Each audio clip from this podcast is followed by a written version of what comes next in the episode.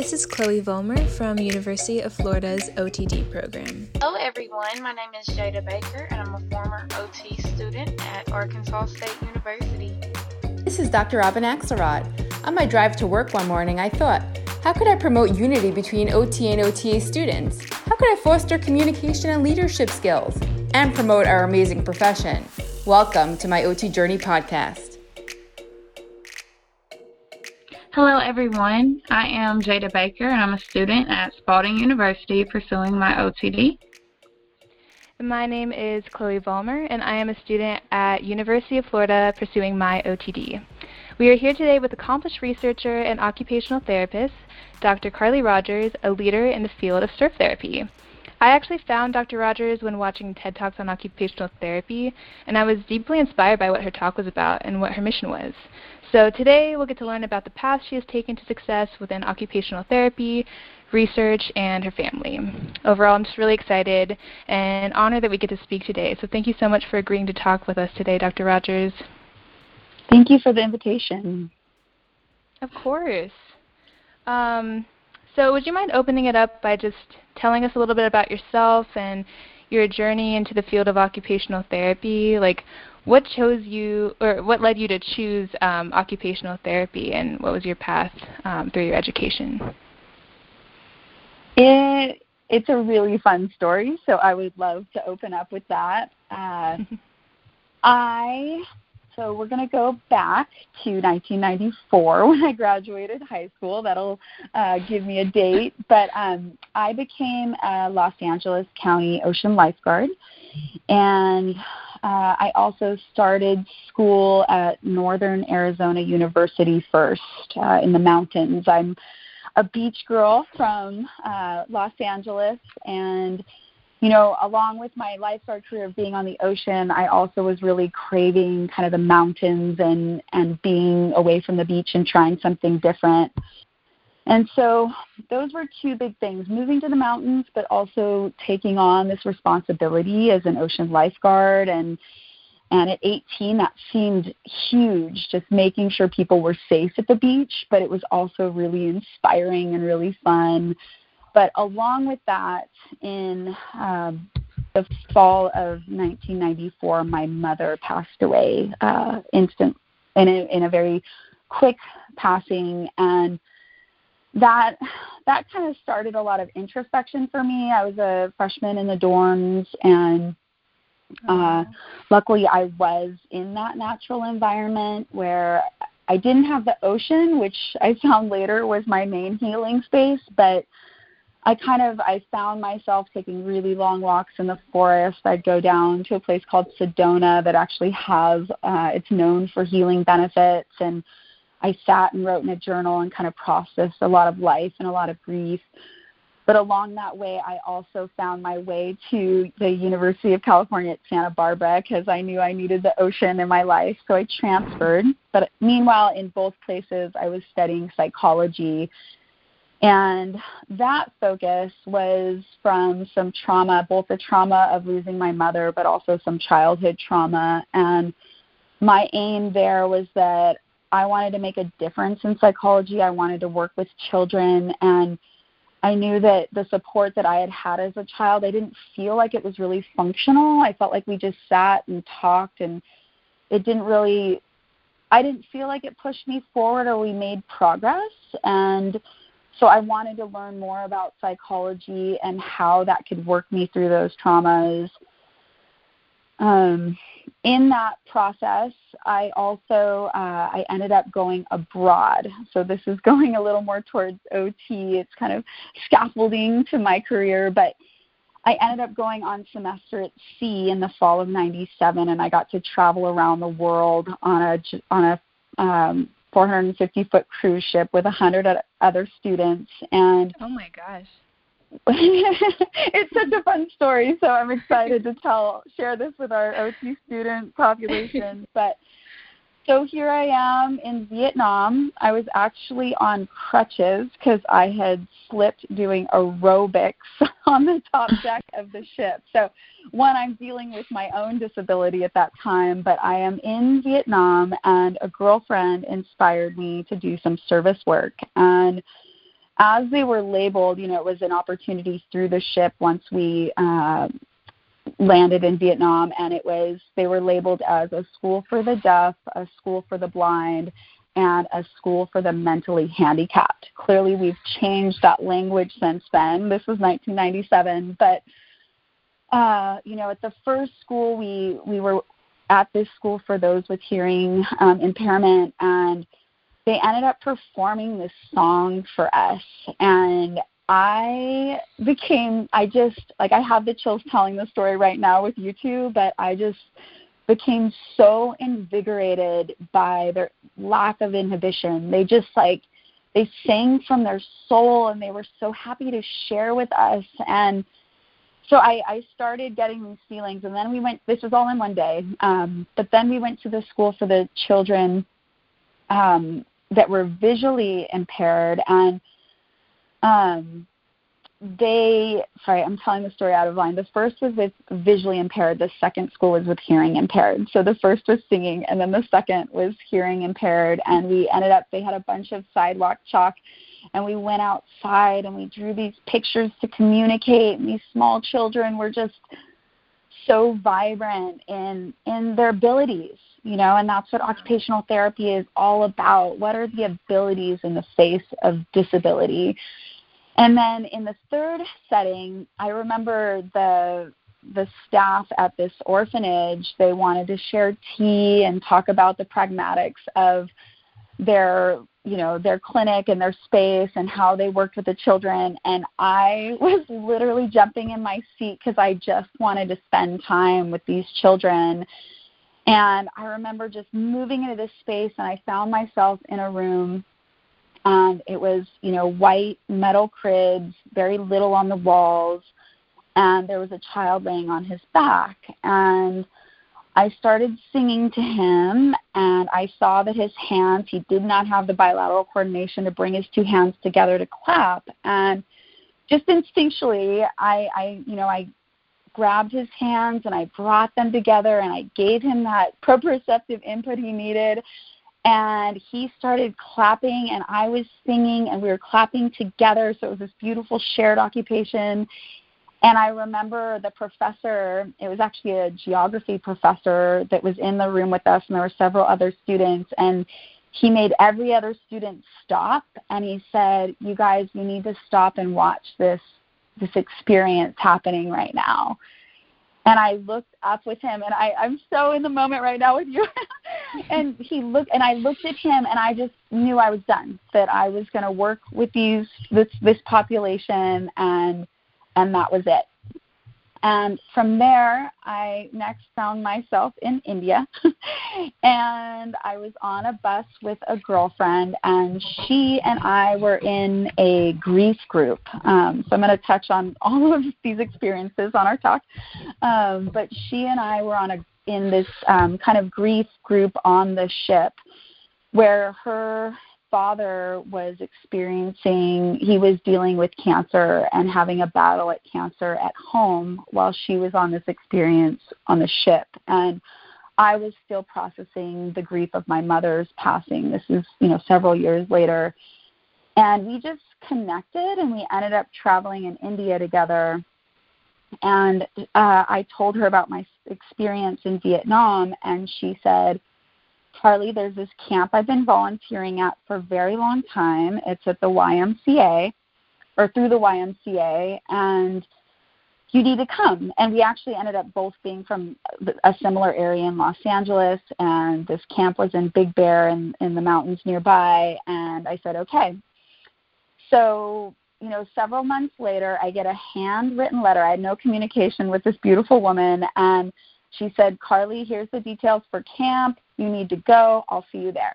So I ended up going to this camp, and it was a five week uh, outdoor experience for individuals uh, across the lifespan with special needs or um, challenges, and we took them camping. We lived in dorms and we did ropes courses, and we had dances and I just remember it made me feel so alive and so connected. And it was on that trip that I met uh, Amy Saliba, who is an, a rehab occupational therapist in Los Angeles, and she directed me towards occupational therapy. She was going into studying at the University of Southern California, and I found myself talking with her and friends of hers, and right then and there it was, oh my gosh, this is me. I, I need to be an occupational therapist.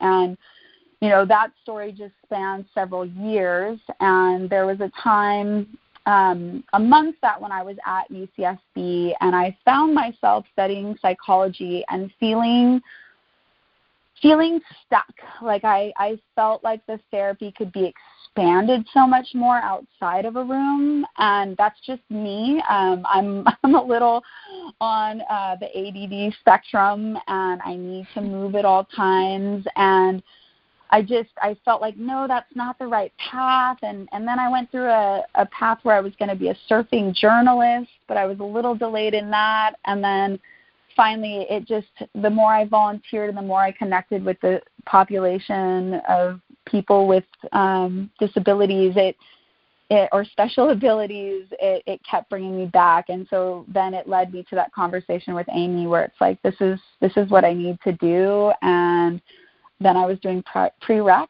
and I ended up at USC.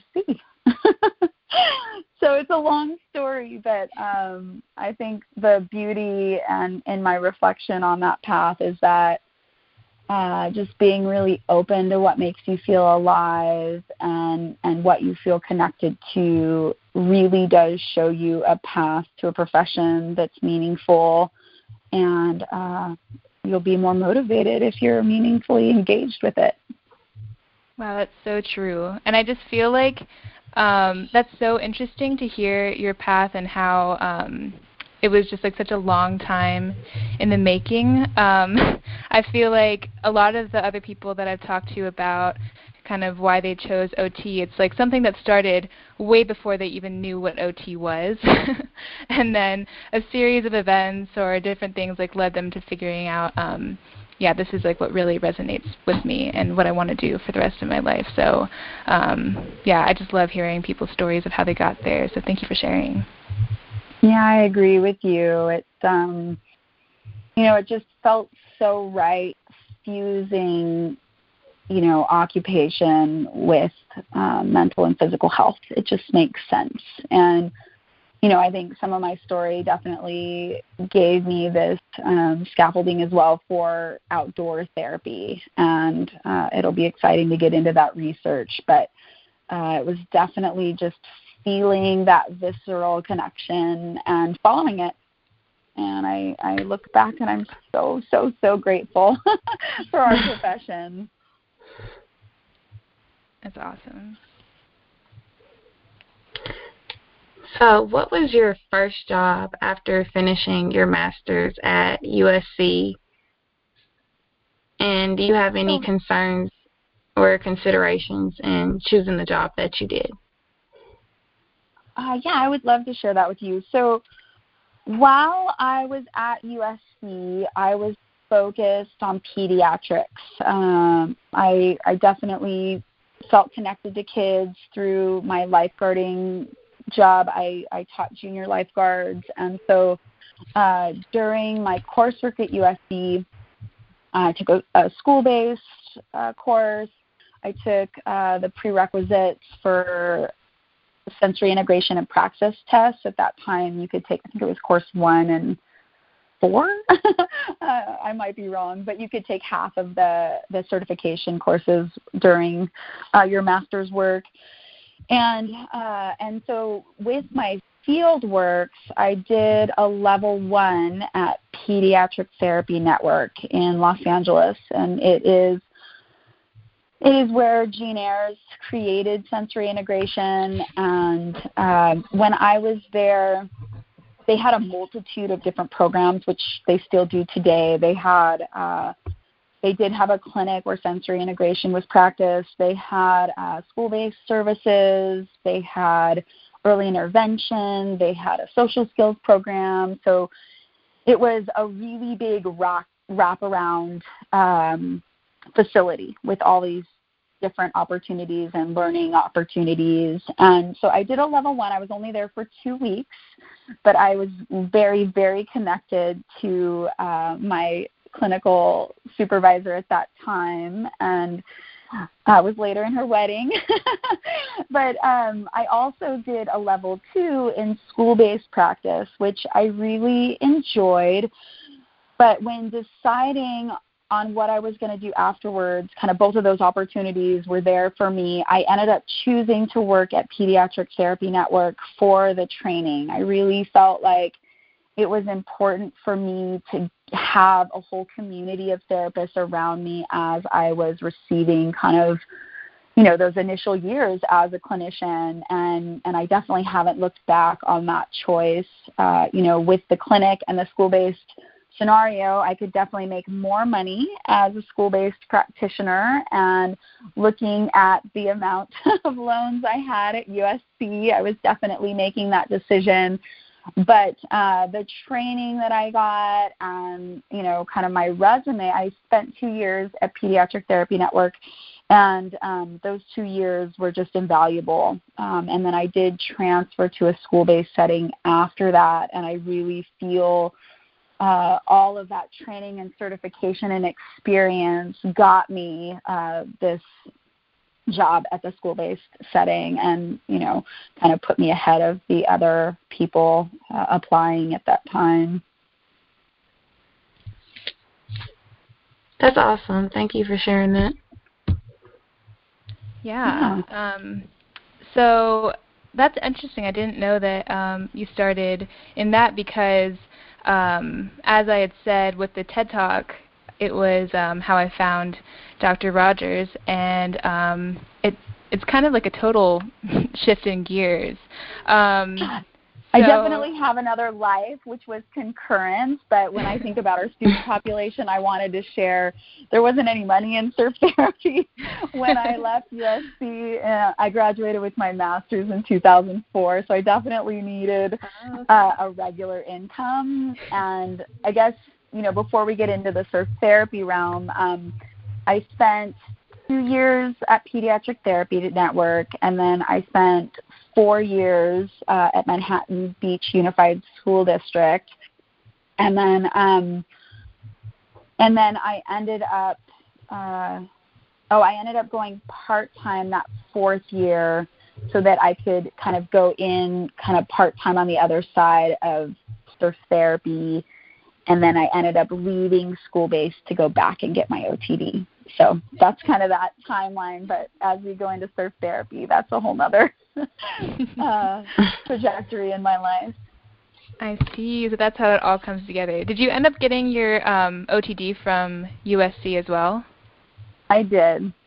I did. So that's part of the surf therapy on why I went back. Do you want me to go into the surf therapy story? yeah. So yeah, how did you even find that? You know, like that's such a jump, yeah, and I yeah. like love hearing about it. It's so interesting. So yeah, I'll just let you um, just introduce us to that whole part of your life. Perfect. So um, this is back to the TED Talk. So while I was in school at USC, so I'm back to my master's. I uh, I was also in our third semester there. We we had a, a course, a community community based intervention course, and the kind of the entirety of the course was creating a community based program, and uh, and so before that, sorry, back in the timeline, uh, before I even got into OT school, I had an experience um, along these kind of influential moments with uh, individuals with special abilities. I was doing outreach for the Los Angeles County Lifeguards, and we would bring different populations from the inner city to the beach to teach them about safety and showing them access. We would teach them about rip currents and uh, you know, we would also teach them a little bit about first aid and CPR and, you know, calling 911 if there's an emergency. But it was a lot of these kind of more these these individuals that were were in Los Angeles but just didn't really have the understanding of how to stay safe at the beach. And we also worked with children with special abilities. So this particular day, we we brought a group down to the beach, and I connected with a little boy with cerebral palsy, and his care provider brought you know kind of wheeled the wheelchair out onto the sand, and this little boy was just like writhing in his chair. He was doing everything he could do to get out of his chair, and his vision was totally locked on the ocean and I, you know, I'm trying to get off his seatbelt, and he like springs out of the chair, and we start crawling on the sand to get to the water. And at that time, I was really getting into surfing, and I think I was maybe 20. And oh no, I was probably 22 at this time, but it was a really big passion of mine. And I looked at this child's response and I, you know, came into my head and I said, "Oh my gosh, we need to take these children surfing. This is what they need." And so, fast forward back into this community-based program uh, course at USC, and my my professor, Dr. Fazio, who became a lifelong mentor, said, "You know, what what are your ideas?" And I instantly said, "I have an idea for a surf therapy program." And it was supposed to be a group and nobody else was interested. They had other plans of their own. And so she said you need to do this. You need to write it. And i said okay. So at that time i started working on it. And uh, it was interesting because in my needs assessment the several organizations that i reached out to felt uh, that it would be too unsafe for children with special needs that parents of children with special needs would not allow their children to go to the beach and go surfing. Uh, that it was just it was too unsafe. And I brought that information back to Dr. Fazio, and she said, "Well, are there any other existing programs?" And I said, "Yes." And at that time, there was Surfers Healing, which is still standing strong and providing services for children on the autism spectrum. There was Life Rolls On, which was, is still rolling strong, um, and is an organization that reaches out to individuals with spinal cord injuries and other disabilities. And then um, the third one was Ride a Wave, which was out of Santa Cruz, that pretty much works with anyone. And and so I wrote that into my needs assessment. And when I was finished, I had this beautiful bound document called Ocean Therapy. And then at some point I must have ran down to my friends on the beach that I taught junior lifeguards with, the other LA County lifeguards, and I said, guys, I love school. I love OT. I got to write a surf therapy program. Like I, I'm just loving all of this. And they remembered that. Uh, and so in 2004, I was kind of just thinking about work. You know, it was just this ocean therapy was a bound document. I was trying to figure out what I was going to do with my career, and I started at Pediatric Therapy Network um, that fall. But it was that summer, August of 2004, that uh, a very intro- influential lifeguard, Jimmy Miller, had a quick onset of mental illness and ended up taking his life that summer. And i was i was really tragically moved by this loss.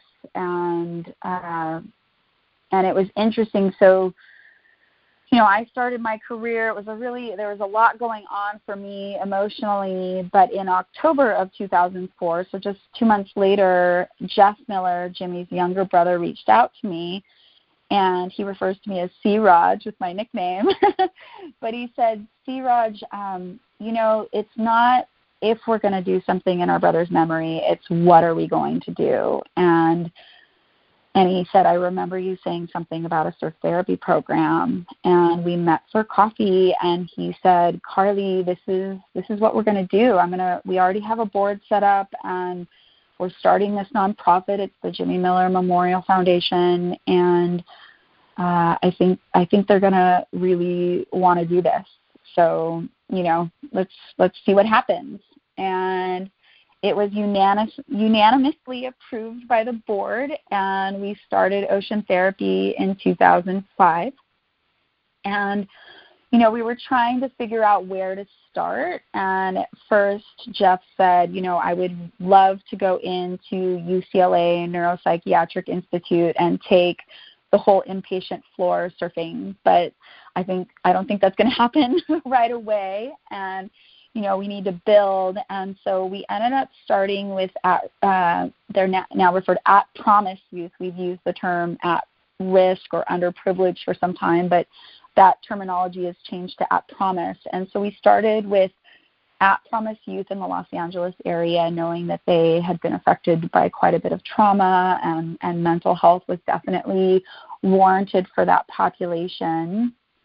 And we started with an organization called Hollygrove, which uh, at that time was an uh, inpatient facility for uh, children that were foster youth.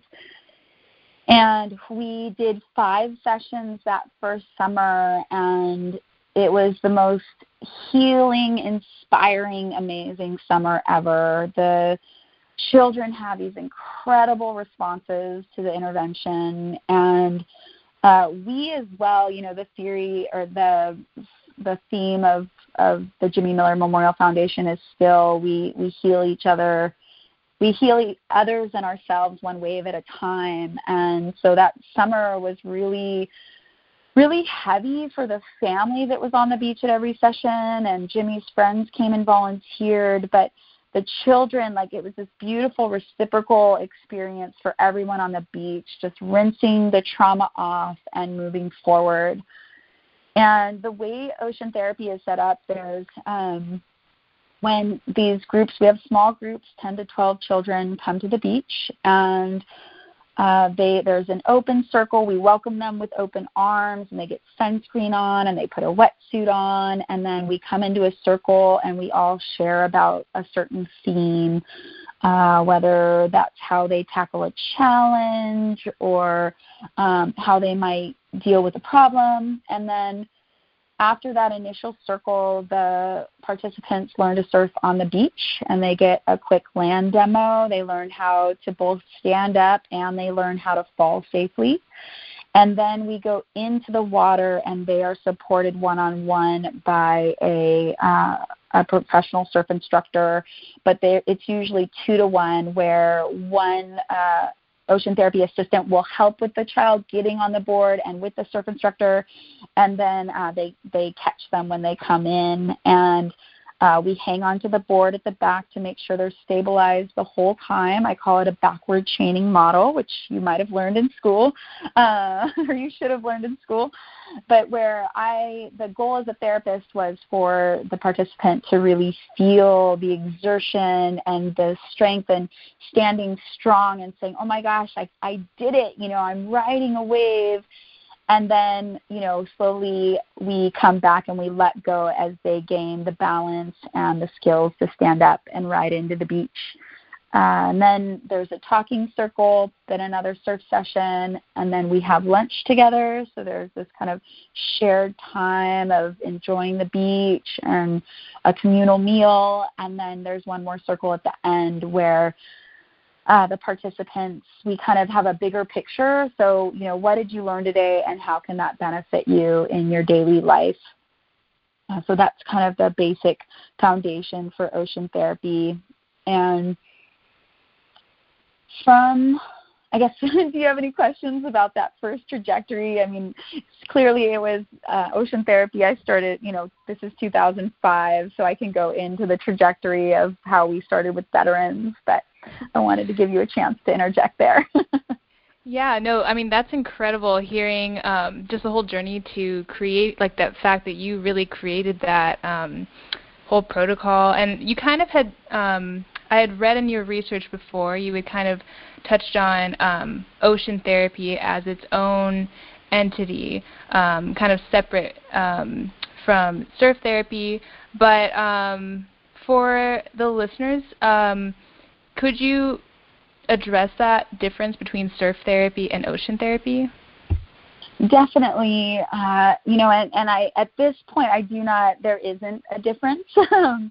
What we've found, and you know, we might get into the International Surf Therapy Organization later, but I think in the beginning we were all like so there are these different surf therapy interve- interventions and we all had our different protocols and different lengths and even different outcomes we were targeting. And you know our program while there while though there were all these physical benefits uh, our initial aim was was mental health self efficacy self determination uh, we were looking at flow states. And then you know, programs like AMP Surf and Life Rolls On, they AMP Surf is another program for individuals with amputa- amputations, and um, those programs looked more at the adaptive surfing sense, and they used a lot more uh, supportive equipment, and they were kind of changing the board design to make it work for an individual with spinal cord injuries, and um, and so it's interesting because you know in looking back, um, those those organizations they they started the ISA World Adaptive Surfing Championships. And you know there's all this focus on adaptive surfing where I think our program and definitely others popped up like it. Were focusing on more mental health and and looked at it differently. And so ocean therapy was what we called our surf therapy intervention. It's what it was called at USC and, and how we published it was ocean therapy. But we have definitely, and when I say we, I think of all of our surf ther- therapy colleagues around the world, is that we realize we all have really different lenses on how we look at surf therapy, but at the same time, it's all surf therapy, and um, and we're under this larger umbrella. And so, uh, it's interesting. There's a a paper published recently on the Jimmy Miller Memorial Foundation program, and they call it a surf therapy intervention rather than ocean therapy. And so, um, you know, there, there, that is just what we called it, or what I called it when I wrote it back then, and it's what the Jimmy Miller Foundation still calls their intervention. But um, but like I said, there is a very large and beautiful and vast umbrella of surf therapy. Awesome. Thank you for clarifying that. Yeah, um, I'm really excited to get into talking about the International Surf Therapy Organization um, a little bit later on, but I think Jada had um, just another question about the uh, the veterans and how you use that. Definitely. Oh, do you want me? To, sorry, was there a question, or do you want me to just elaborate on that? Oh no, sorry. Um, I was just um, checking. Jade, are you there? Yeah, I'm there. Um, with the surf therapy, how do y'all use that for the veterans? Excellent. So that um, that was another trajectory. So in 2007, 2006, sorry. So we started in 2005 and 2006 there was some some press that came out where our veterans were not getting the rehabilitative services or just kind of overall services that they needed uh, at Walter Reed and you know it was the cover of the New York Times and it was actually our board members that brought that to the table and said, you know, I think ocean therapy would definitely be a supportive intervention for this population. And personally, as a pediatric therapist, I kind of sunk in my chair when this came up at a board meeting. And, you know, for me at first, I, I didn't have experience working with the military or veterans. Um, and and my father had been in the army uh, during Vietnam, but did not go to Vietnam. Uh, he ended up in Europe uh, with his orders, and uh, and also, you know, I had done a level two in rehab, which I really enjoyed, but you know, a lot of my training had focused on pediatrics. So at first, I was kind of like, "Whoa, I don't, I don't know, I don't know about this." And I, I went to all of my mentors at that time and really talked about it and and how do I navigate this? And you know, this is in just you know right after Iraq and Afghanistan were starting, and and and it was really interesting. I just I just kind of felt the movement to see what would happen. And you know, it was unanimous by the board that we should really provide this intervention. And I started doing a lot of research about combat PTSD and reintegration challenges. And we ended up on a on a conference call with uh, an individual from the Pentagon who was in charge of these rehab services. And the support for what they were coming up with a term for wounded warriors at that time and and he again he said you know i there's no way that uh, one of our orthopedic surgeons or one of our rehab specialists is going to allow a combat veteran with traumatic brain injury go surfing. It's too unsafe. And so it's so interesting that I had these two needs assessments. So we're like, no way. and uh, and I kept doing my research, and we knew that we could wear helmets, and we knew that we had a lot of supportive devices that we could support in this effort in the water. We had, you know, trained ocean lifeguards, and so we went back and we kept working through. One of our board members had some very influential connections, and we ended up getting a meeting at Camp Pendleton. It's a Marine Corps base on the coast of California and it was that time that Lieutenant Lieutenant Colonel Swanson uh, would he said, you know, we'll give you a pilot run. You know, you can let's let's have you come down. We'll do two sessions and and we'll see what happens. So we did just that, and this is fall of 2007 that we finally got that meeting and um, you know, at that time, the Wounded Warrior Battalion was very small. It was just two barracks. I think they had 20 patients at that time. And they came down to the beach. Our Marines came down to the beach, and you know their their affect was completely closed off, looking at the ground, no eye contact, kind of pale in emotion, and you know, at first we did our first talking circle and we're really doing our best to try and get, you know, get some momentum going, but it was really hard that first session. And but then finally we we got into the water and these marines like they you know everybody wipes out in surfing and some of them would fall off and they'd come up like just bursting out of the water and it was like this rebirth. And we came back to the circle afterwards and one of them said i i have to tell you i haven't felt this alive since my injury. Wow. and and you know all of them were like just giving like there was eye contact there was laughing and it was the juxtaposition of the two from the morning to the afternoon was just just really powerful and visceral so the lieutenant colonel called us after those two sessions and he said the change in the affect at the barracks is is visceral for all of us. You can feel this renewed energy. And so right then and there we started a program with them. And that program started it was just in the summertime. I think we maybe did five sessions and then it grew to a twice a month year round program. We ended up expanding to the Los Angeles VA and had a program in Los Angeles that's now monthly. And it was just really powerful. And I also saw a change in myself. Uh, I became really passionate about OT's role in supporting re- the return of veterans. And, you know, when you look at the symptoms of post traumatic stress, uh, first there's a re experiencing of the trauma. So they're constantly in flashback or they have nightmares where they're re experiencing.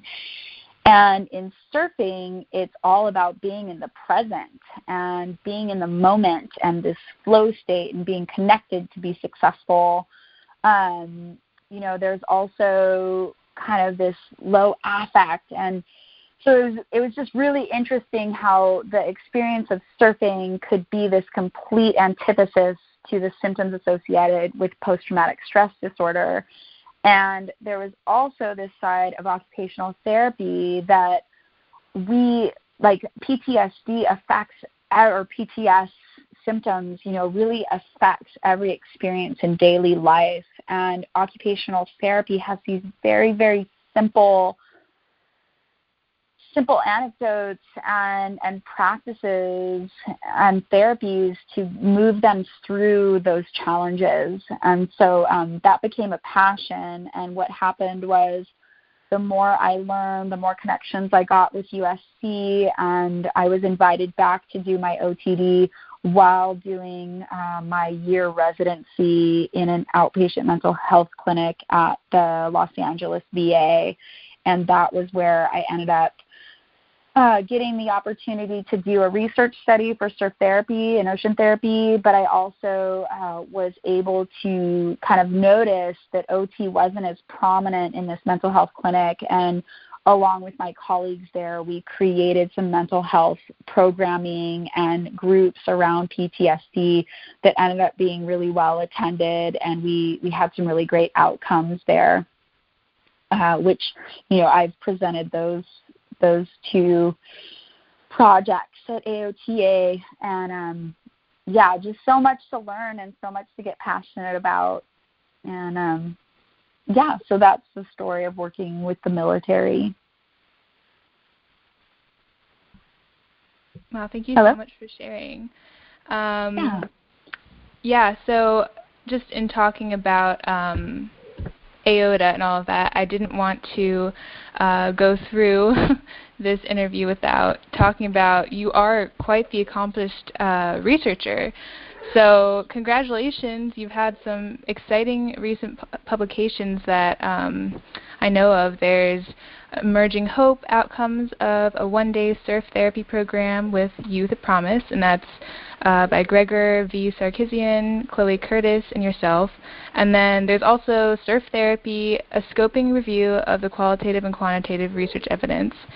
And there's been further evidence for the use of ocean therapy uh, with um, when I was surfing with those guys, I was surfing with family, a grounded exploration of program theory within the Jimmy Miller Memorial Foundation Surf Therapy Intervention uh, by Jamie Marshall, Brendan Ferrier, Philip B. Ward, and Russell Martindale. So, wow, that's a lot. that's so awesome. Like, what an inspiration. Um, can you tell us a little bit about these articles? And uh, specifically, I was wondering why you chose to conduct a scoping review in particular. Um, and I know that people listening will be wondering where we can find and read these articles. So if you could just um, talk a little bit about that. Yeah, um, so I am having a really good month. it's uh, I yeah, it's been it's been fun. I just had another continuing ed course on mental health for OTs published, and then this podcast, and I got to return to USC and do a talk for the bachelor students there or the MA1 students, and it's Wow. it's it's really a fun month. You know, it can be really slow and then really fun. So, thank you. Uh, this so these papers are published in the Global Journal of Community Psychology Practice and or the the three that you mentioned. And Gregor Sarkisian is uh, a community psychologist and he teaches at Antioch University in Los Angeles. And he is one of the major inspirations for this publication. And once again another serendipitous story in my life this was 2015. Uh, I had an OTD student reach out from uh, from USC who wanted to do his residency with us at Ocean Therapy at the Jimmy Miller Memorial Foundation. And uh, at that time, I saw him. His name was Chad Hilmo, and I saw him as a resource to really work on the program evaluation for ocean therapy. Um, program evaluation is one of the tricky things, or has been a really tricky thing with our ocean therapy program, and I wish I would have reached out earlier for more support. Um, I am I I really found that I am more the clinician. I really like being in the clinical space. I want to be with people. I I am just that's that's my that's my thing. But with ocean therapy, I was I was seeing the effects, which I mean, you know, our whole organization and beyond, even the military and these youth organizations, we were all seeing the benefits, but I knew that it wasn't going to be warranted or expanded on if there wasn't research. And I was a very novice research go- researcher going into my OTD, and but that was my goal. And uh, USC just jumped on board with me, and and this is looking back to a paper that was published in AJOT, uh, and it's called High Intensity Sports. Da da da. but that was in 2014. But so we my professors jumped on board and i just this is really important to me because i i really want you all as students to know that your university and and even the occupational therapy community as a whole are there for you to draw on for support. If you choose to go into research or program development whatever you're doing just really reach out to those resources re, those resources because so I was in my OTD. I knew I wanted to do research, and I found myself trying to submit to the IRB at the VA, which is one of the most stringent uh, IRBs probably in the country and uh, or even the world because they really need to protect the benefits of their veterans. And so I ended up having, I think it was like a 200 page application for an IRB study. And uh, I went into USC, and it was doc- Dr. Deborah Pitts who really helped me in the mental health aspect. And Dr. Trudy Mallinson is uh, a researcher, and she really held my hand in taking all of the clinical processes that I've been doing on the beach and putting them into research. And uh, and then as well, Dr. Fazio. Um, they all worked with me to really figure out how to implement this study. Sometimes they said, Carly, you're trying to do an OTD and a PhD at the same time. That's why you're really stressed out. Uh, so that would be one of the reasons why you would pick a PhD over an OTD.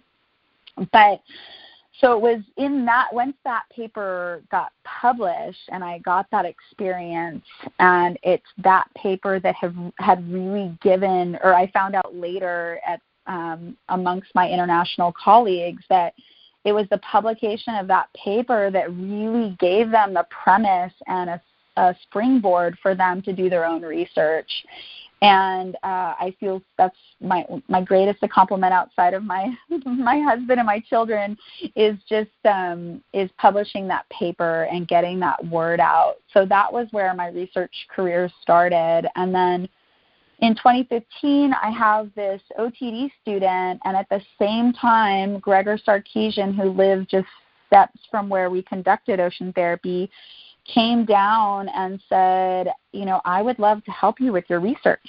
And it has been a lifelong friendship since then. And we went through a lot of different phases with our at our at promise populations and at first you know we did focused interviews but then there was a lot of bias because they were responding to us in those interviews and then we had the um, the clinicians at their specific outpatient sites do the interviews, but there was still something we were missing.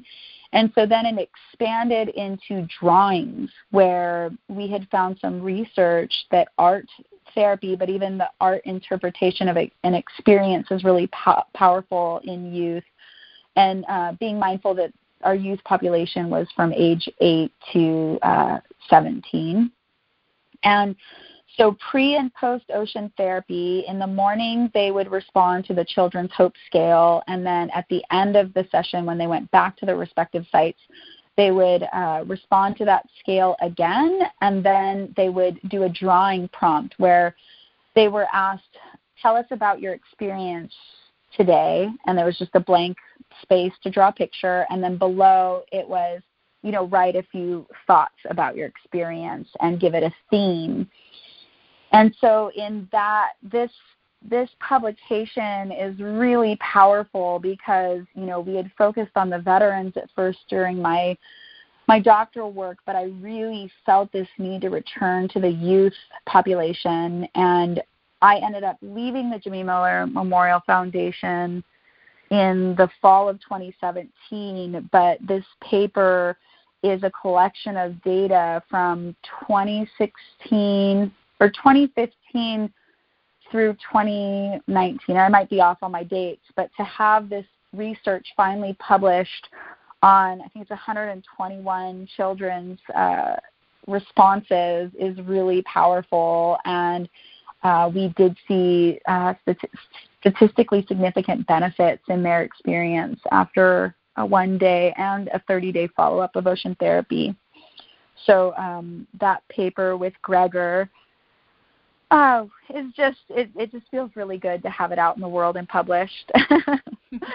um, and Gregor is the one that he saw this opportunity to publish a large amount of papers. So I think it was a year and a half ago that he said, let's do this. And, you know, all of these practitioners just jumped on and started working to uh, get the information about surf therapy out there because the more evidence we have, the more it'll become an evidence based intervention, and maybe our clinicians will start referring people to surf therapy for their mental and physical health. That's the main goal.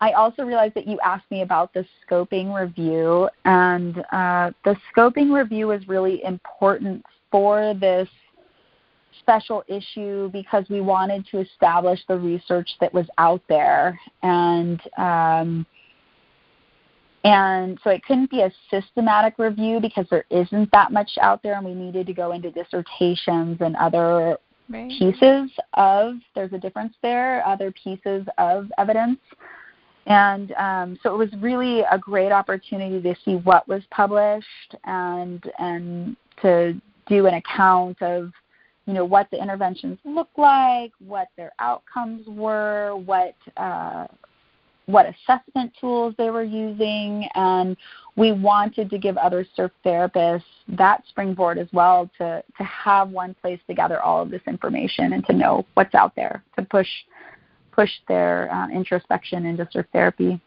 Right, that's what I was going to say. Is it sounds like it's just going to be a great resource um, for anyone who is looking to um, incorporate that into their practice, just to have everything kind of in one place uh, would Correct. be super helpful. So. Yeah, and it's pretty amazing in Portugal and in the UK, and and also just recently in New Zealand. Uh, they are now referring and funding surf therapy as interventions. So uh, that's the goal is just for doctors to say, you know what, you have some depression, you need to go do a six week surf therapy intervention and we'll see where your symptoms are after. Wow. So how far out do you think we are in the US from that happening? that's hard to say. I I that's hard to say, but I think all of this is really pushing it. And one really important piece of evidence in that is that the U.S. military uh, at Balboa Naval Hospital, they were awarded a $1 million grant to study surf therapy. And one of those papers is also published in the special issue. It's Otis et al. And a neat story with that paper I'm sorry, I don't have uh, my notes with the title of that paper. You should just read all of them in the special issue. Therapy is already prescribed at Balboa Naval Hospital, so it's already started in the U.S. It's That's just expanding so it. exciting. I mean, that must be so exciting just for you who has been there through like the beginning to see it like really happening now. it's so crazy, and you know, so I have to tell you this. Well, there's two more stories, but um, I'm such a storyteller. I um, That's that perfect was for part a podcast. Of right? so um, so I I was in. I think I had already let the Jimmy Miller Foundation know that I was I was going to be moving. I had already moved to the Central Coast of California. Um, I actually met my husband at 35 on the day my OTD was signed, and um, and he was living in San Luis Obispo, which is four hours north of Los Angeles. And, you know, I had done my undergrad in Santa Barbara, which is equidistant between the two in the middle. And um, we had met, fallen in love very quickly, and I had just finished my OTD, and he said, I said, okay, babe, so you're going to move down to LA. You know, maybe I'll end up, maybe I can work with USC or the VA. I'm not sure what I'm going to do, and you can move down here. And he at that time said, you know, Carly, I think that would be really beautiful and awesome, but at the same time, with having a family, I envision, you know, a lot of space, and I think San Luis Obispo would be a beautiful place to raise a family. And I had to go internal, and uh, you know, I was really, really, really, really connected in Los Angeles, and but I had been really happy in my own mental health living in Santa Barbara, which is somewhat similar to San Luis Obispo, just a lot of open, wild space around little less crowded surf breaks and um and the more I thought about it and as I was coming to visit him, uh, we were doing a distance relationship. I I really did love uh that open space and so uh I did choose to move and knew it was time at that time I had been with the foundation for a long time and I knew it was time also to to spread my wings um or pass it on actually spread the uh, spread ocean therapy's wings and let go of it a little because um uh nonprofit work is 24 hours and a day, you know, I was really emotionally connected to our participants and the program and the foundation and I just knew that I was going to need a little more attention for my kids and my family. And I, I did still run the organization for several years after I had children. So I had I had moved. I did long distance for a while, which I people thought I was crazy traveling with a baby. But um, our families, both my husband and I's families, live down there, and they got lots of good family time and exposure to the surf therapy family. But uh, I was I, I was living in in San Luis Obispo and had these small children, and I was preparing to leave the non uh, the ocean therapy program, but I got this invitation to go to South Africa. And uh, Waves for Change is a non-profit nonprofit that works with the townships in South Africa, and it's a really incredible six-month program. And they had received a grant to bring surf therapy clinicians from around the world down to South Africa to expand the community building of surf therapy. And uh, so I was able to go down there, and we had also chosen Kris Primacio, who is now the director of ISTO, International Surf Therapy Organization. She and I went down to South Africa, and she was currently running ocean therapy for me, so I was passing it on to her. And um, in South Africa, all of a sudden, I was with nine other organizations, and you know, most of them had used the paper for different grants and research, and it was so sweet. They they uh, coined me the mother of surf therapy. so it was, but it was just you know, for me in this space of moving on or or letting go of ocean therapy, but seeing this beautiful community that was just so vibrant and so alive and so ready to take all of the interventions and push them beyond was just a really powerful experience in my professional career. And it it kind of gave me that permission to let go because I knew there were just so many so many talented and accomplished and passionate individuals that were going to kind of take the torch or take the wave and ride it if you want to be cliche um, so that was Poetic. just it was real right so it was it was really neat as a whole. You know, surf therapy is just one of them, but you know, there's nonprofits that provide rehabilitation for combat veterans through scuba diving and they're replanting reefs and and working with the coral and it's just and there's you know programs it's like walk with a doc where you can take a walk with a physician instead of being in four walls in a room and Wow, there's so so, many yeah there's just so many different anecdotes there's snowboarding programs and stand up paddleboard programs and skydiving programs i mean there's just so much but and I'm sure being locked inside and at home is going to expand that right now. Like, how do we get our access to nature? But um, but yeah, it's just uh, it's really neat to look back and see where it's gone. Um, and that that I just this is another important segue because I'm not sure where we are in time, but with with being a student in occupational therapy, it's just the sky is the limit with your ability to create meaningful interventions. And I always, you know, I give a talk on this in the summer every year at USC in the same course where I wrote ocean therapy. And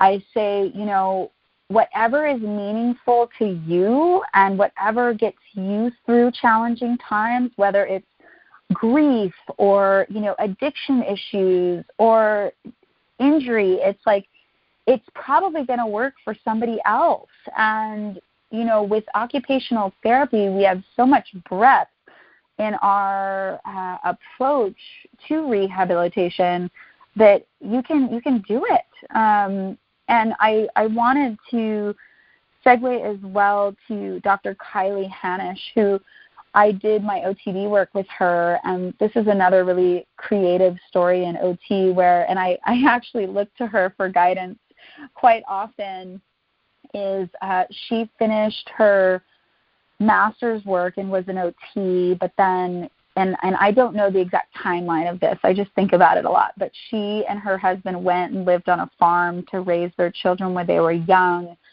But concurrently at that time, she gave birth to a stillborn child. And I don't think she realized it at that time. And I think her children, like the oldest one, might have been three or four, but she came back to the OTD and we were in school together at that time. And her husband was doing a documentary about stillborn birth. So she had found the strength to tell her story. And Minnie Driver is actually the actress in that documentary. And they told the story of the challenge afterwards. And she is now she used her OTD in the end and has expanded to retreats, international retreats, and outpatient intervention on pregnancy and infant loss. And so it's just I mean, and that's a really tragic thing, but she found through OT her lens of creating therapies for other people, just like surfing was my therapy when my mother passed away. So and I, I know just like you said with how we all get to our ot career we all have maybe that's another podcast but um but just you know what our what our stories are and how we infuse that into our interventions as ots that is so insightful and um, just so interesting to hear how each of these different experiences that people go through can um, shape the lens that they practice occupational therapy through. So, yeah, that's very inspiring, and um, thank you for sharing about that. Um, so, in the interest of just respecting everyone's time, I think uh, Jada did have one last question for you, um, just to wrap it all up. Yes. Um, Dr. Rogers, you truly are an inspiration just hearing um, your story and how you got to OT. Um, what is is there any advice you have for OT students who are trying to figure out their passion? You know, I think I think just really looking introspectively and and you know while studying at home, um, I know a lot of you are so challenged by leaving. You know, I found you know, I was in several of the weddings. You know, some of my best friends were in my master's program, and I know a lot of you ha- are going straight masters to OTD. But um, while you're at home, and actually, I gave this task, this homework to the bachelor students, and it was to think of um, like five things, right? Five things that bring you mental health and balance in your own daily life and then using that balance and and taking that activity and trying to figure out you know five ways that you can access that from home and in social distancing. And so I guess that that does go that's a little sidebar from your question, but um, but I think with this time at home, it it does give us a lot of reflection on what inspires us and and what brings us balance. You know, how are you how are you navigating this challenge, like the stress of schoolwork, and um, you know what what how are you connecting with your your loved ones? Like what so, like your social experiences, what grounds you in those experiences? You know, how do you work out a, a challenge with with that scenario? There's just lots of different ways to think about it, but but just as a clinician, you are able to look at your own experience and then use what you've learned in school to create it into an intervention. Um, and I think another question I often get asked is, you know, you can't always get paid for your passions. And so that was one thing that, you know, I did I did do ocean therapy on the side of my pediatric work. And I think you know, looking at the jobs that you take, seeing what opportunities for continuing education are there, seeing how the administration works in supporting outside opportunities, um, looking into the creative act- activities of a workspace, and if you do have something personal or a tangent that you want to go to outside of, of more the traditional realms of occupational therapy, just just really think about how that can be infused into both uh, is another way to navigate. Um, I think does that answer it? yes, thank you. Thoughts going on that question. Yeah. Yeah, that's a great answer, and I feel like very helpful. I love that idea of um, creating that list, especially at this time when everyone's stuck at home anyways. Um, I feel like that's something everyone should do. So um, yeah, I got asked that question. Uh, there was a USC student that was interviewing surf therapy, and she's she's a double major of neuroscience and journalism, and then she was studying surf therapy and PTSD. But she challenged me on that interview, and she said, "How is there going to be surf therapy uh, with when you're stuck at home. You know, the beaches are closed in a lot of the world and and so I had to think about that for myself. And what's beautiful is I have a very lovely OT friend. I call him my brother from down under because he his name's Joel Pilgrim. He's an OT in Australia, and he has a program called Waves of Wellness, which is doing really tremendous work and really he you know, there were significant fires in Australia, and he used surf therapy for outreach in those communities. And now he is launching a, I don't know if it's, I think it's a six week telehealth learn to surf program through the Benefits of Movember organization. And he's launching that next week. And so they have all this amazing work they're doing to launch it online. And it's just it's just you're just all of you students are so fortunate being OTs because if you know we really do have the tools to create anything we want. Uh, so I'll leave you with that. Be inspired. Not by me, but by occupational therapy. no, it's been great getting to talk to you and uh, just learn about someone who's so inspired and um, into what they're doing, and I feel like that's always energizing for anyone to hear. So, um, thank you so much for agreeing to be our guest on this podcast today. Um, and just for people who haven't seen your TED Talk, I just w- did want to say it's called Surfing Infinite Possibilities to Heal, and that's with Dr. Carly Rogers. So thank you so much for your time. I hope you have a great rest of your day, and um, I hope you have a great rest of your summer. Thank you so much, Chloe and Jada, and I wish you the best in finishing your OTDs and and staying balanced through finishing it on telehealth or on Zoom call. So. Um, I thank you again for this opportunity. It's my favorite talk to give. So, and I wish all the OT students out there just uh, beautiful careers. Thank you. Thank you. Okay. Bye. Bye.